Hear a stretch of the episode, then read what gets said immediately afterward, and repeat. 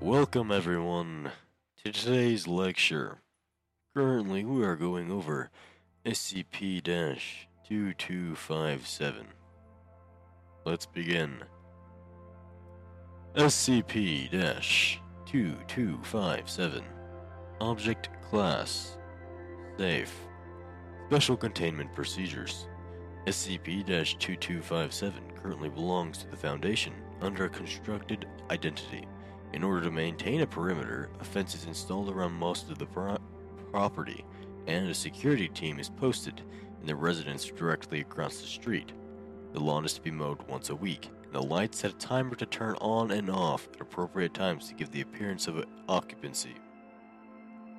Description SCP 2257 is a one bedroom, two bathroom home in a suburban development located in Redacted, Wisconsin. Exterior presents no anomalous properties. The interior is normally furnished or for a suburban home. Approximately 48 hours after entering SCP 2257 by any means, all objects and entities become an instance of SCP 2257 1. SCP 2257 1 refers to anomalous items, most commonly furniture or household appliances found within SCP 2257. SCP 2257 1 instances are sapient and capable of speech in English. Subjects were converted to SCP 2257 1 instances do not physically change, but gain individualized personalities, voices, and consciousness be separate from their instances. Although interviews implied te- telepathic communication between instances. All instances of SCP 2257 1 claim to be the sole deity of their respective physical representation. For example, SCP 2257 1 23 is a tan, suede armchair that claims to be the god of chairs. Other than these properties, instances of SCP 2257 1 have shown no other anomalous qualities. At the time of writing, however, testing has consisted only of in- inanimate objects. It has uh, been uh, implied, however, by instances of SCP 2257 1 that a living entity could become another instance of SCP 2257 1. The Addendum The instances of SCP 2257 1 maintain a set of order throughout SCP 2257, often rearranging themselves when shifted to retain their state of balance. For example, when the cut- cutterly normally set in the dining room is rearranged, instances of SCP 2257 1 become agitated until they are able to return to the form cutterly arrangement is by fine during standards in the United States of America. The salad fork must be on the far left, the dinner fork must be it, on beside it, etc.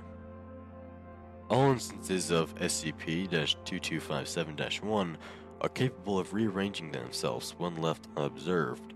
When objects and entities that are not currently are an instance of SCP 2257 1 enter the premises, instances will try to deter the subject from remaining within the home until the 48 hour threshold has passed, at which point the new instance is welcomed, no longer as another occurrence of the same object does not already exist. Instances of SCP 2257 1 will rearrange themselves in an ineffectual attempt to men- menace or otherwise deter objects, are deemed useless or extraneous. Addendum Conversation of a living entity into an instance under SCP 2257 was previously presumed impossible. However, on 2 25 2014, SCP 2257 2 was created. SCP 2257 2 is a former D class, now referred by the other instances of SCP 2757 1, the Guardian, and as a result of a need to replace recording equipment continually converting into instances of SCP 2257 1.